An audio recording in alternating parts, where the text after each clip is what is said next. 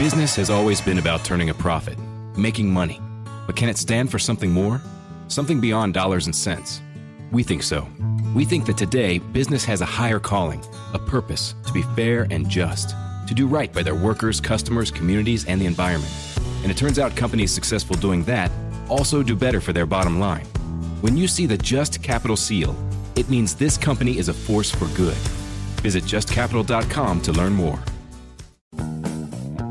So while the uh, president yesterday decided to roll out his budget uh, proposal where he's going to increase taxes because that's totally the problem here in this country, uh, Speaker Kevin McCarthy announced H.R. 1, which is the Lower Energy Costs Act.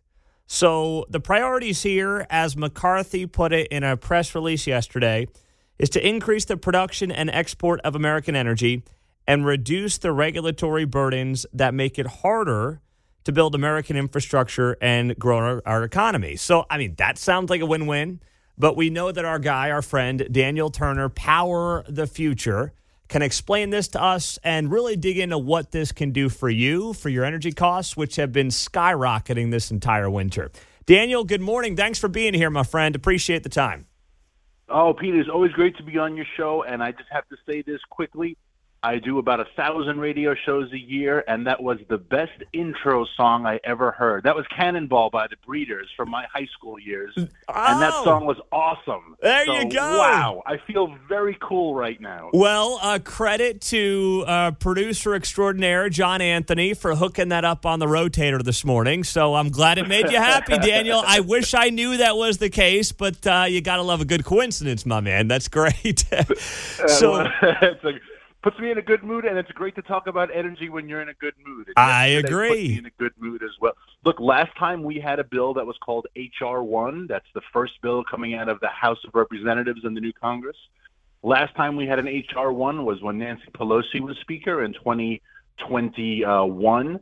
And HR one, if you recall back then, was about federalizing national elections, about taking away states' rights, um, and it was about permanently making all of the COVID election laws um, um, making making them permanent, right? The mail-in ballots, the drop boxes, uh, vote five times if you're a Democrat, et cetera. So contrast that to HR one that was unveiled yesterday, which is about unleashing American energy. And Speaker McCarthy, you know, there were a lot of doubts about him. I'm not going to lie, but to see the Speaker of the House come out and say God has blessed us with a tremendous amount of natural resources and energy and we're not utilizing it, and we see the cost of inflation, we see the national security risks. It's time we put energy back on on top, and it was just a great great day. So how do how do the Republicans go about? I know this obviously would have to go through the Senate uh, to President Biden, but let's forget all that for a second. The idea yeah. here is what what what is Kevin McCarthy looking to do when it comes to energy policy in this country that then ultimately saves all of us money, especially in the wintertime. Yeah, well, the first thing that he talked about, which is probably the most paramount, which is permitting reform. Um, and I talk to oil and gas companies every day who will say, look, we have these permits. Remember, Joe Biden used to roll out the 9,000 permits? We have 9,000 permits and 9,000 permits. Well, I talk to companies that say, yes, we have one of those permits.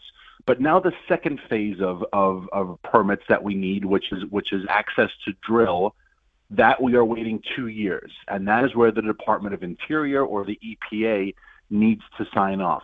Unlike a lot of other industries in this country, energy is very dependent, reliant on government cooperation, right? You can't just drill for oil uh, uh, willy nilly. You need an awful lot of, even on private land, you need an awful lot of, of, of state level permits.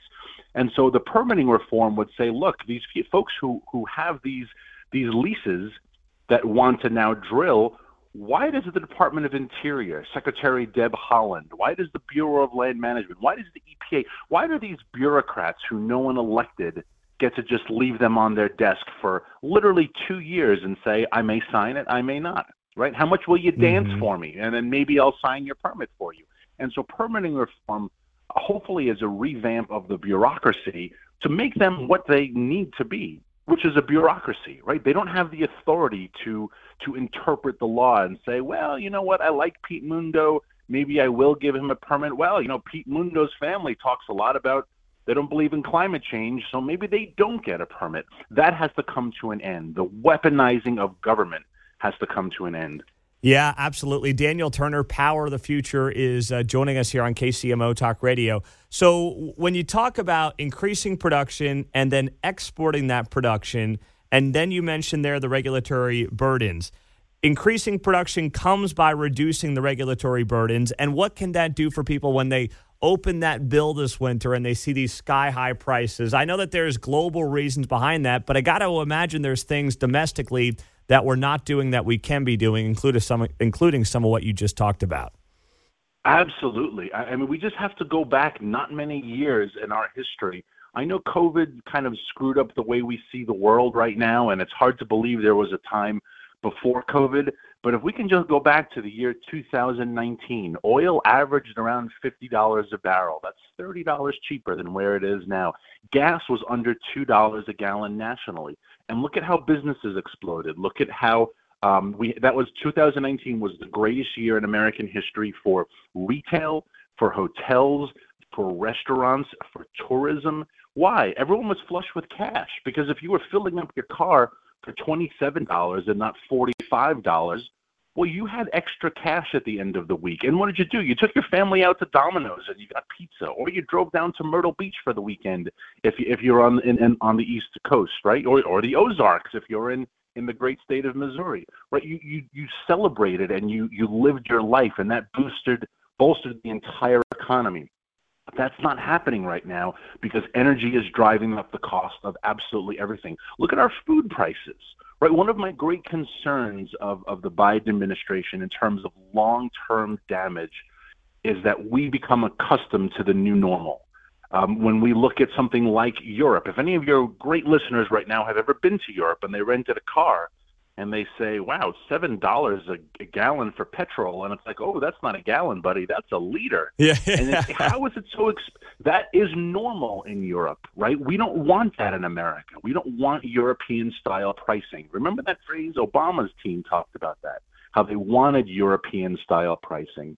So if we become comfortable with, hey, eggs are six dollars a dozen now, that's the new normal. No, all of this is bad. Chopped meat should not be twelve ninety nine a pound this is all bad, it's all wrong, and it's all reversible if we make energy abundant, and that will bring down prices. And so much of these things, so much of the inflation, you're hitting on that point very well, Daniel, is tied back to the cost of energy that we're experiencing and we have experienced over the last 18 months in particular, right? I mean, this stuff weaves together the price of eggs, everything you're talking about back to energy production and, you know, hopefully saving money on our energy costs going forward if this administration can open its eyes, which I don't have a lot of confidence of, Daniel. How about, how about you?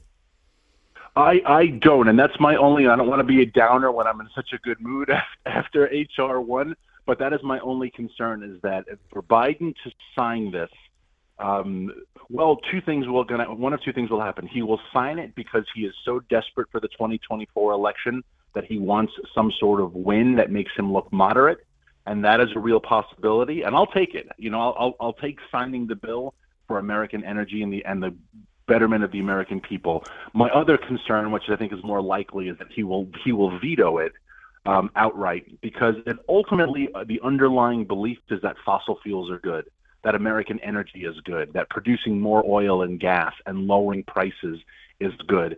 And if fossil fuels become the hero of, of the narrative, well, then the green initiative, the the whole uh, uh, um, we have to stop oil, no more drilling, no more permits, all that crumbles. And he's built his administration. Heck, John Kerry's private jets are basically powered by the fumes of this rhetoric that fossil fuels are bad, fossil fuels are bad, we have to get off fossil fuels.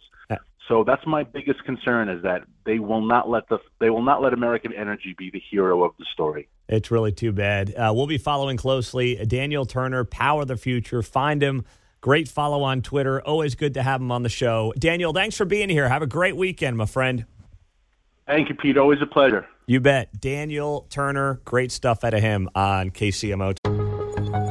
Are you ready for hard hitting observations? She is the least credible person I may have ever seen on camera. The Ben Shapiro Show brings you all the news you need to know in America today. Guys, not everything is 4D chess. Why can't we just laugh? Ben breaks down the culture and never gives an inch. We all know I'm the number one rapper in the world thanks to Facts by Tom MacDonald. The Ben Shapiro Show on YouTube or wherever you listen. Talk Radio.